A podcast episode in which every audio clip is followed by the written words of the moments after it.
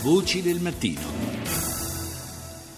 Torniamo a parlare anche oggi della tragica vicenda di Giulio Regeni, il giovane ricercatore italiano che è stato assassinato in Egitto, al Cairo. Ne parliamo stamani con eh, Vincenzo Mendola, che è sottosegretario agli affari esteri. Buongiorno. Buongiorno a voi.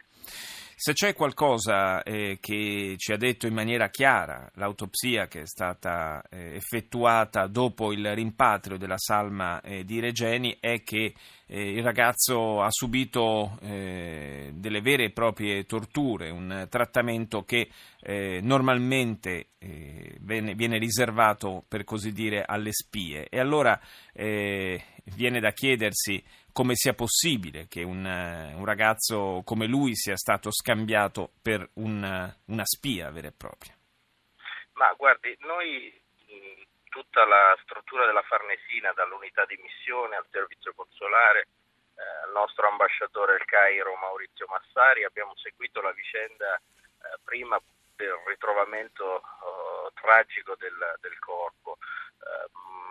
Con le autorità egiziane non è mai mancata, parole chiare dal nostro ministro degli esteri fino all'incontro a Londra col ministro degli esteri Shukri e poi con la telefonata tra il presidente Renzi e Al-Sisi. Quindi dall'inizio abbiamo seguito e proprio l'ambasciatore italiano è stato tra i primi a vedere al Cairo il corpo. Quindi ci è chiaro che eh, la verità che deve essere investigata grazie anche a un pool di esperti italiani che è stato inviato in accordo con le autorità egiziane, deve portarci a una, eh, a un'analisi non solo del, dell'evento eh, e di, tut, di, come si è configurato tragicamente, ma anche portare a dei responsabili.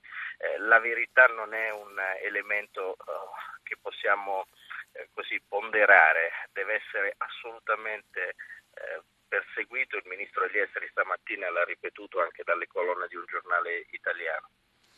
Sì, eh, resta il fatto che un, eh, un, trattamento come quello che è stato riservato a Giulio Regeni eh, lascia, eh, diciamo, apre anche, eh, squarcia un po' il velo diciamo, sulla, eh, sul trattamento che spesso viene riservato a chi si oppone al regime, a chi ha un, comunque un eh, un atteggiamento di difesa dei, della libertà di espressione, dei diritti civili. Eh, abbiamo letto in questi giorni tanti racconti anche sui social media eh, di giovani egiziani che nell'esprimere condoglianze per quanto è accaduto al nostro connazionale sottolineavano come purtroppo questa sia una realtà eh, che il popolo egiziano vive un po' sulla sua pelle quotidianamente io ho l'impressione, parlando anche con amici comuni di, del giovane ricercatore Regeni,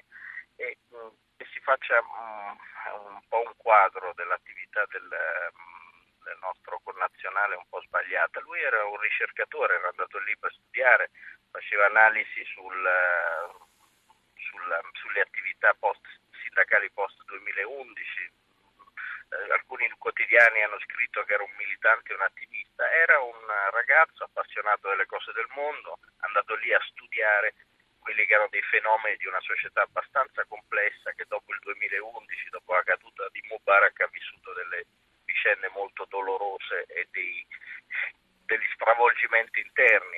Eh, che l'Egitto attraversi questi problemi noi ne siamo consapevoli e proprio questa eh, vicenda, e lo dobbiamo innanzitutto alla sì. famiglia di Giulio Regeni, deve portarci alla verità e credo che le autorità egiziane abbiano nell'amicizia con l'Italia anche una, una prova, eh, quella di, di arrivare prima possibile in maniera chiara e trasparente a costruire il quadro che a noi tutti interessa, cioè dare una verità, tutto prendere i responsabili di questo atto che eh, per noi, per la nostra comunità, per tutti gli amici, per tutti i suoi cari è estremamente doloroso.